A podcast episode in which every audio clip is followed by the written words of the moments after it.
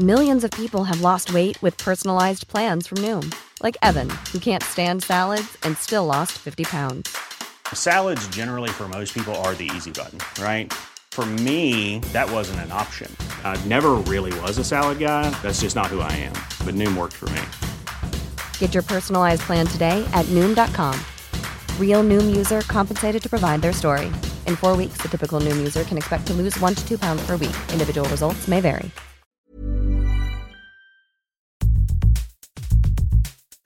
El presidente Andrés Manuel López Obrador lo ha dicho una y otra vez en su disputa con el Poder Judicial.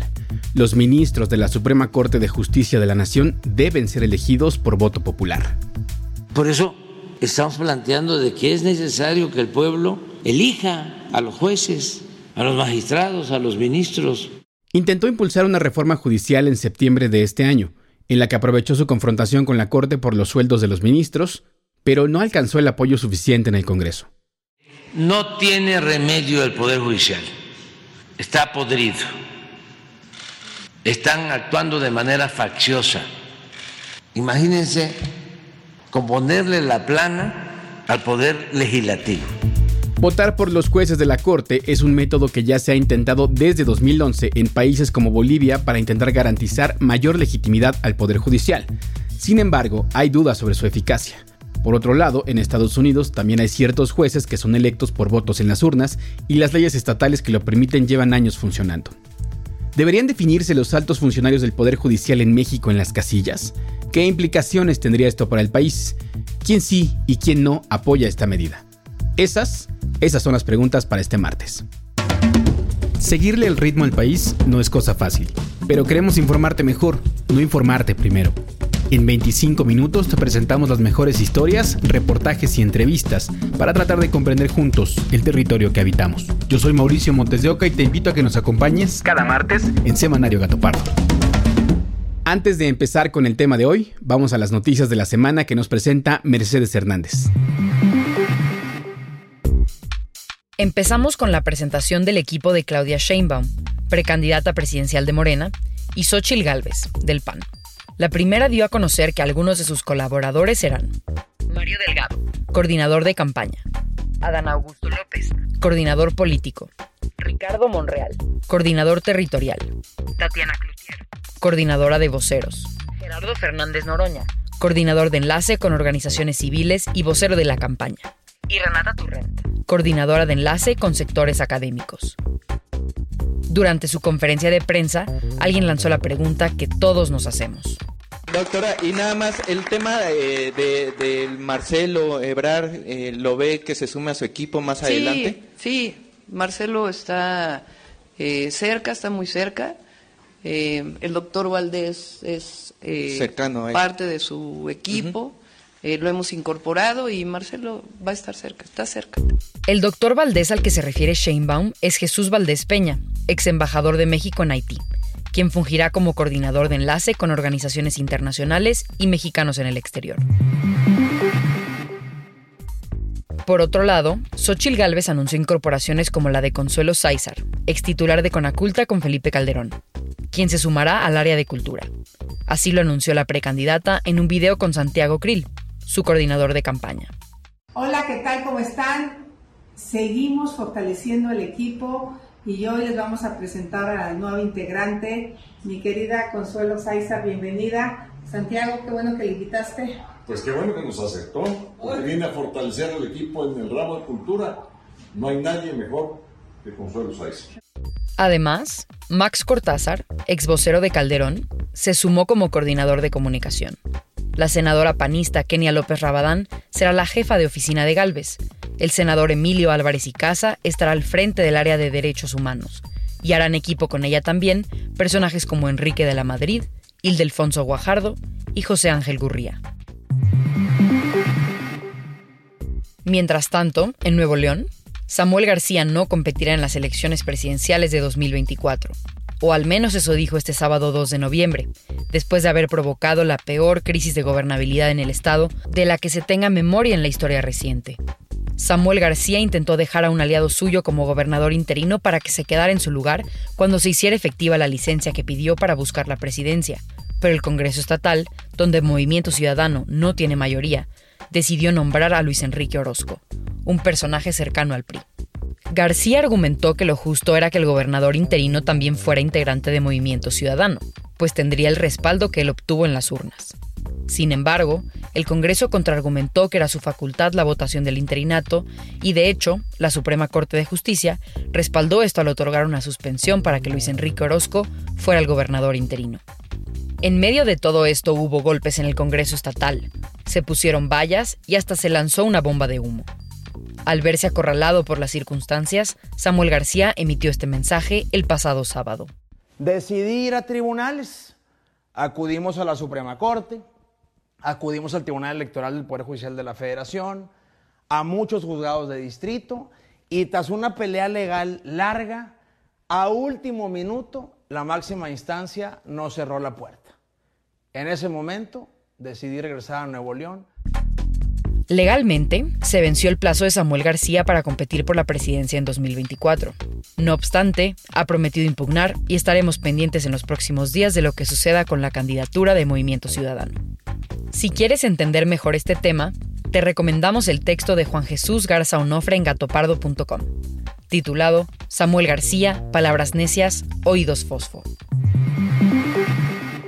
Finalmente, la semana pasada dio inicio una tregua entre Israel y Hamas para intercambiar rehenes, con la mediación de Qatar. Hasta el cierre de esta edición se habían liberado ocho rehenes que tenía Hamas bajo su poder a cambio de 30 presos palestinos que estaban bajo custodia de Israel.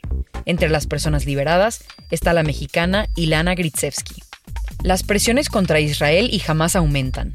Este jueves 30 de noviembre, el secretario de Estado de Estados Unidos, Anthony Blinken, viajó por tercera vez a Israel y pidió no reanudar la ofensiva militar en la franja de Gaza hasta tener un plan para proteger a los civiles. Por su parte, el Tesoro estadounidense presionó a Turquía para detener la recaudación de fondos para Hamas. De acuerdo con cifras del Ministerio de Salud gazatí, el primer mes de guerra dejó un saldo de 10.328 muertos en la franja. El gobierno de Israel dice que al menos 1.400 personas murieron en los ataques de Hamas en el sur del país. La tregua, no obstante, se rompió al finalizar la semana y se han retomado los ataques. Ahora sí, pasemos al tema principal. Esta semana volvió a plantearse en la discusión pública si los ministros de la Corte deberían ser electos por voto popular. Por un lado, esto fue lo que dijo la ministra Loreta Ortiz durante su participación en la Feria Internacional del Libro de Guadalajara. Ella citó una anécdota de un juez estadounidense que emitió una sentencia contra un mexicano para obtener popularidad. Había mandado a la pena de muerte a un mexicano y aparecieron pruebas supervinientes de que no era responsable en, ese momento, este, yo le pregunté, le dije por qué emitió esa sentencia. Y fue así, clarito. No dijo, es que esto me dio más popularidad, es que esto me dio la oportunidad de ascender en mi carrera judicial. Y eso es lo que no nos podemos permitir. O sea, no podemos los que aspiramos a ser ministros llegar por un, perdón, por un voto popular. Actualmente los artículos 95 y 96 de la Constitución dicen que, entre otros requisitos, para ser ministro se debe tener título profesional de licenciado en Derecho con al menos 10 años de haber sido expedido, y las personas que aspiren al cargo se deben haber distinguido por su honorabilidad, competencia y antecedentes profesionales en el ejercicio de la actividad jurídica. El proceso para designarlo es el siguiente. El presidente somete a consideración del Senado una terna, y quienes la integran deben comparecer ante la Cámara Alta. Los senadores deben elegir al nuevo o nueva ministra con dos terceras partes. Si no lo hacen, el presidente debe enviar una nueva terna y si esta tampoco tiene éxito, el presidente será quien le designe. Sin embargo, el presidente López Obrador ha cuestionado este proceso. Si a esas vamos, no se podría elegir al presidente de México, porque se requiere ¿no? un perfil especial que llevaría a que fuese electo por una especie de consejo de sabiondos,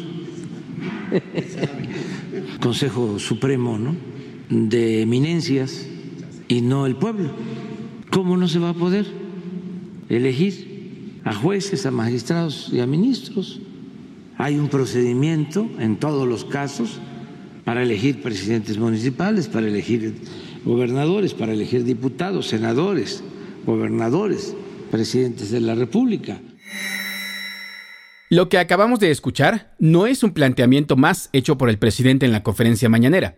Esta idea se materializó en mayo pasado con la iniciativa del diputado morenista Alejandro Robles para modificar el procedimiento. Yo presenté ya la reforma al artículo 96 constitucional en este sentido que prevé precisamente que un grupo de especialistas sean los que eh, determinen el listado de los elegibles a una posición de la Corte y ya este sea el pueblo quien en última instancia determine. Estamos desoligarquizando el último de los poderes que está sumamente elitizado, es muy elitista, porque los argumentos que han eh, sostenido tanto los partidos del viejo régimen, el PRIAN y los propios ministros, pues son eh, muy anquilosados. Es como si quisiéramos que tuvieran doctorados los legisladores en ciencia política para poder aspirar a la ciencia, a la representación política. Pero esto nos plantea uno de los primeros dilemas de este asunto. Que los ministros se elijan en las urnas no llevaría a que tomen decisiones populares para ganar en elecciones aunque no sean necesariamente las más justas? Esto es lo que piensa el diputado Alejandro Robles. Pues el horizonte es la justicia y el ministro que sepa cómo comunicarse y exponerle al pueblo eh, sus sentencias, así como los legisladores eh, tenemos la misión de exponerles nuestras propuestas, pues también tendrán ellos que para obtener eh, la confianza y la voluntad de la gente, tener un lenguaje democrático para eh, saber comunicar sus resoluciones. Es fundamental, es parte de la democratización, es un poder al día de hoy obscuro que tienen que darle la cara a la gente y al ir a, cómo va a ir un juez a pedir el voto, cómo va a ir un ministro a pedir el, el voto de la gente, pues si tienen libertad a los criminales, ¿no? En la exposición de motivos de la iniciativa del diputado Robles se mencionan ejemplos de lugares donde se eligen jueces mediante elecciones, como ciertas regiones de Estados Unidos, Suiza y Perú. Pero el ejemplo más paradigmático de esto es Bolivia, que desde 2011 elige por voto popular a los miembros del Tribunal Supremo. Para el doctor Pedro Salazar, investigador del Instituto de Investigaciones Jurídicas de la UNAM y miembro del Sistema Nacional de Investigadores, una elección de ministros no ha resultado buena idea donde se ha puesto en práctica. A ver, yo creo que es una muy mala idea que en donde se ha ensayado ha dado muy malos resultados, que no corresponde a la lógica de legitimidad que, toca a, a, la judicatura, déjame decirlo así, la legitimidad de juezas, jueces, magistradas, magistrados y ministras y ministros depende de la calidad de sus argumentos, de la solidez de sus sentencias, de su capacidad para ganarse la credibilidad ante la sociedad a partir de la impartición de justicia, que para eso están. No depende para nada de contar con el apoyo mayoritario de una parte de la población, lo cual además ya desde ahí tiene un sesgo equivocado. Pedro Salazar nos dice que los mecanismos de designación en las democracias consolidadas provienen de fuentes distintas al voto popular y ve con perspectiva crítica lo que ha sucedido en Bolivia.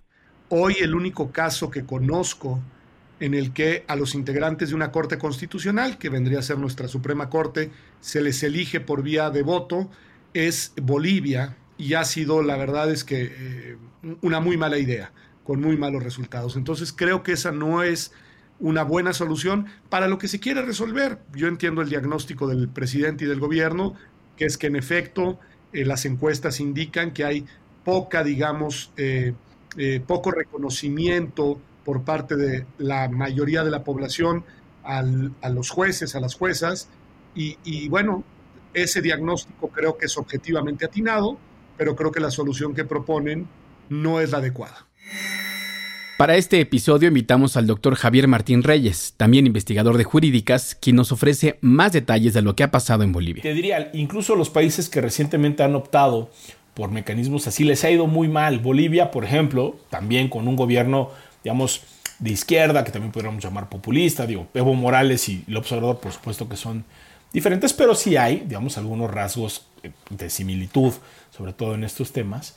Eh, implementó el voto popular y la verdad es que les ha ido muy mal. Son elecciones donde la ciudadanía participa muy poco, donde de repente el voto en blanco le gana a las candidaturas, eh, donde el perfil de quienes terminan llegando, pues no necesariamente cuentan con esos conocimientos técnicos para desempeñar la función. Recordemos que la semana pasada se llevaron a cabo las comparecencias de las integrantes de la terna para la Corte que envió el presidente al Senado, integrada por Lenia Batres, María Estela Ríos y Berta Alcalde.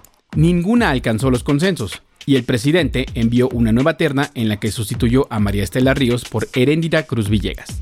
La participación de las aspirantes a ocupar la vacante que deja Arturo Saldívar fue importante para saber qué proyectos tienen para la Corte y con qué ideas coinciden. Escuchemos, por ejemplo, a Lenia Batres. Finalmente, sobre la democratización del Poder Judicial, comenté en la Comisión de Justicia que existen en otros países diversas formas de participación ciudadana en su conformación, como la elección popular de jueces, que en países como Bolivia y Suiza, las personas juzgadoras son elegidas mediante el sufragio universal. Para darle matices importantes a esta afirmación, invitamos también a la doctora Jimena Medellín, profesora e investigadora titular del CIDE. Es decir, es una área o es un poder que requiere una, que los perfiles de las personas que lo integran tengan un sustento técnico muy sólido. Em, entonces, el tema de la elección popular siempre ha sido un, un debate ríspido eh, diferenciando lo que implica un poder político, como un poder representativo político, como es un Congreso, a los poderes judiciales. La otra cosa que creo que es muy importante decir es que si estamos discutiendo seriamente el voto popular, el voto popular tiene que partir del el conocimiento de propuestas, de formas de campaña, de sociabilización, de ideas, de perspectivas, de eh, planteamientos, digamos, eh, y eso incluso en Bolivia, que es el país en donde se eligen popularmente las, las personas que se integran a la alta corte, no es así, ¿no? Eh, en Bolivia se hace como una presentación de los perfiles, pero no hay propiamente candidaturas, o no hay propiamente etapa de campaña. La doctora Medellín plantea además que una elección de jueces, magistrados y ministros traería consigo problemas logísticos y presupuestales. Asimismo, nos pone sobre la mesa otro dilema. ¿Qué pasa sobre pena de muerte? Puede ser que haya una parte importante de la población que crea que la pena de muerte es un tema relevante. En México no tenemos pena de muerte, pero por ejemplo, eh, condenas, condenas a perpetuidad. Eh, y sin embargo puede no ser lo técnicamente correcto. Entonces ahí se genera un, una, un desfase muy importante entre cuáles son los motivos por los que una persona es em, asignada a un órgano judicial y eso lo hemos visto en, en muchos países, ¿no? Se distorsiona la propia carrera judicial. Y como en este podcast nos gusta la retórica futbolera, aquí va de nuevo el doctor Javier Martín Reyes con una. Eh, si me permites la metáfora, pues la Corte es algo así como el gran árbitro de la democracia. Y en un árbitro, tanto en la democracia como en el partido de fútbol, tiene que tener ciertas características, tiene que ser un árbitro competente, con conocimientos de la normativa. Y segundo, y tiene que ser un árbitro creíble, eh, donde sepamos que razonablemente aplicará el reglamento o las normas de la mejor manera que él considere, sin sesgos y sin preferencias.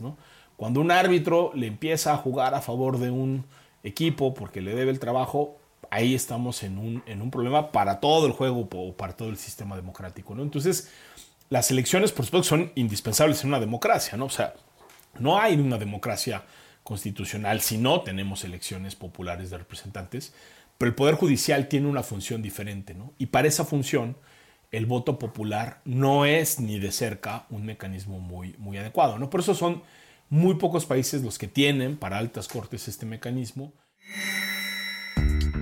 Y al igual que en el fútbol, es normal que haya tensiones entre el árbitro y los equipos. Es de hecho algo deseable. Aquí volvemos a un punto que tocamos en el episodio de la renuncia de Arturo Saldívar, y es la reforma del presidente Cedillo a la Corte en 1994, que creó tensiones sanas. Escuchemos de nuevo al doctor Pedro Salazar. Lo que pasó en 94, 95 es que la Corte adquirió más poder del que tenía antes. Lo que pasó en los años inmediatamente siguientes es que la Corte fue aprendiendo a ejercer ese poder. Y lo que pasó también es que la composición de la Corte fue cambiando en un país que a la par se fue democratizando. Entonces, los ministros impulsados por un partido político en el gobierno, luego se encontraron que tenían que convivir con otro partido político en el gobierno nacional y eso fue haciendo que la Corte fuera ganando una natural política independencia. Entonces, nuevas facultades, más experiencia y menos correlación de identidad entre integrantes de la Corte y gobierno nacional fue haciendo que la Corte se convirtiera en un actor cada vez más incómodo para los gobiernos en turno. Entonces, si lo normal en las democracias avanzadas es que los integrantes de su corte sean perfiles técnicos que no se deciden en las urnas, y si en Bolivia no han funcionado estas elecciones de ministros, ¿de dónde viene esta idea de elegir en las boletas a los más altos funcionarios del Poder Judicial en México? Desde nuestra perspectiva, hay dos motivos fundamentales. Uno, la intención del presidente de restar terreno a los contrapesos institucionales que pueden limitar los objetivos de su proyecto político. Y dos, una profunda insatisfacción de la sociedad con las condiciones de impunidad que se viven en el país. De acuerdo con la encuesta nacional de calidad e impacto gubernamental del INEGI, la confianza de la población en jueces y magistrados está reprobada, ya que apenas alcanzan un 40%, por debajo incluso de los empresarios y de los medios de comunicación, dos sectores sumamente desacreditados. Y si una propuesta como la elección de ministros por votación popular no parece tener el consenso suficiente en el Congreso y no parece tener un horizonte de éxito en otra parte del mundo, ¿qué cambios sí deberían suceder para mejorar el desempeño del Poder Judicial? El doctor Pedro Salazar nos ofrece dos propuestas. Un verdadero fortalecimiento no de los jueces, sino de las policías de investigación que no tenemos en este país, que para resolver los rezagos y problemas en materia penal, que son de los que a las personas, insisto, más les, les, lastiman, necesitas no solo fortalecer a los jueces, sino también fortalecer a las policías. Y eso tiene que ser en el ámbito de todas las 32 entidades federativas y la Ciudad de México, ¿no? Que de hecho en la Ciudad de México y en Querétaro y en algunos lugares se han hecho esfuerzos interesantes. Dicho eso. En segunda instancia, yo sí creo que tenemos que revisar el Consejo de la Judicatura, sus facultades, e insisto, separar la presidencia del Consejo de la Judicatura de la Suprema Corte. Eso le va a dar autonomía al Consejo de la Judicatura para hacer mejor su trabajo. Para la doctora Jimena Medellín, la impartición de justicia es multifactorial. No corresponde a una sola instancia y cuando hablamos de la impunidad, deberíamos pensar en las fiscalías antes que en el Poder Judicial lo primero que tendríamos que pensar son en las fiscalías, ¿no? No se puede pensar en impunidad y muchas veces impunidad la concentramos en materia penal. Eh, cuando nos imaginamos el debate sobre impunidad está muy concentrado en materia penal y en materia penal tenemos que eh, revisar también, o se tendría que entrar a mucha profundidad a ver el funcionamiento de las fiscalías, tanto la Fiscalía General de la República como las fiscalías a nivel local o estatal. Em, la judicatura poco puede hacer cuando los casos vienen mal documentados, las pruebas no se sostienen, han sido obtenidas ilícitamente, es decir, cuando no hay un buen trabajo de, em, de investigación, de preparación de las carpetas. Aunado a esto, considera que el mayor reto está en los poderes judiciales locales, pues ahí es donde se concentra el mayor número de asuntos, más que en el Poder Judicial Federal. Y otro tema que también es muy importante es para el acceso a la justicia es qué seguimos haciendo en términos de representación legal de las personas. ¿no? Se ha avanzado bastante en la consolidación del Instituto Federal de la Defensoría Pública, incluso ampliando su posibilidad de actuación ya no solamente en casos penales, pero en México, México sigue, sigue teniendo un, un sistema complejo eh, procesal no nada más a nivel, eh, reitero, penal, sino incluso también en materia de amparo. Es muy difícil en México, por no decir imposible, acceder a la protección constitucional vía amparo si no se tiene una asesoría legal especializada. Y hay muchísimas personas que no tienen esa posibilidad de contar con acompañamiento legal especializado.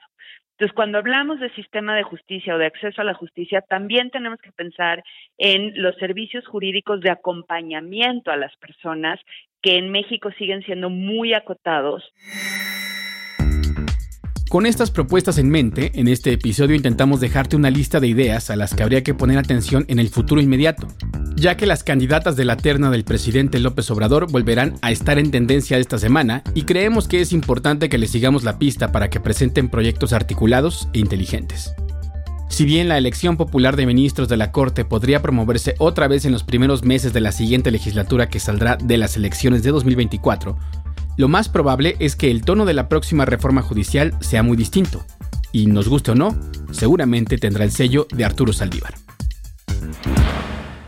Como cada semana vamos a hablar de democracia en menos de 5 minutos con apoyo de Open Society Foundations. En esta ocasión queremos dar a conocer que más de la mitad de los organismos electorales locales del país tienen problemas financieros. Según el informe de situación presupuestal de los organismos públicos locales 2023, los que tienen un riesgo presupuestal más alto son Campeche, Colima, Guerrero, Oaxaca, San Luis Potosí y Zacatecas. Entidades como Nayarit y Ciudad de México se encuentran en riesgo medio y según un comunicado del INE, están a la expectativa de recibir más recursos, no solo para garantizar su operación diaria, sino también el funcionamiento de los procesos electorales en turno. No olvidemos que nos encontramos ante la que será la elección más grande de la historia. Según cálculos del INE, hay una proyección aproximada de 98 millones de electores y la instalación de 170.000 casillas únicas en todo el territorio nacional, así como la participación de 1.530.027 funcionarios y funcionarias de mesas directivas de casilla. La consejera del INE, Dania Rabel, considera que la situación presupuestal es grave si se toma en cuenta que 19 entidades ya iniciaron sus procesos electorales locales e hizo un llamado para que se les asignen recursos económicos suficientes. Esta cápsula fue patrocinada por Open Society Foundations. Gracias por escucharnos. Te invitamos a que te suscribas y califiques este episodio. Este podcast es posible gracias al equipo conformado por Mercedes Hernández, Diana Amador y el productor Juan José Rodríguez. Hola, soy Ibrahim Hernández. Si estás interesado en conocer más sobre el mundo del derecho y el poder judicial, escucha el podcast Upstanders en tu plataforma de audio favorita. How would you like to look 5 years younger? In a clinical study, people that had volume added with Juvederm Voluma XC in the cheeks perceived themselves as looking 5 years younger at 6 months after treatment. Look younger, feel like you. Add volume for lift and contour in the cheeks with Juvederm Voluma XC. Reverse signs of aging by adding volume to smooth laugh lines with Juvederm Volure XC. For important safety information and to find a licensed specialist, visit juvederm.com. That's J U V E D E R M.com. Not for people with severe allergic reactions, allergies to lidocaine, or the proteins used in Juvederm. Common side effects include injection site redness, swelling, pain, tenderness, firmness, lumps, bumps, bruising, discoloration, or itching. There's a risk of unintentional injection into a blood vessel, which can cause vision abnormalities, blindness, stroke, temporary scabs, or scarring. Talk to a licensed specialist to find out if it's right for you.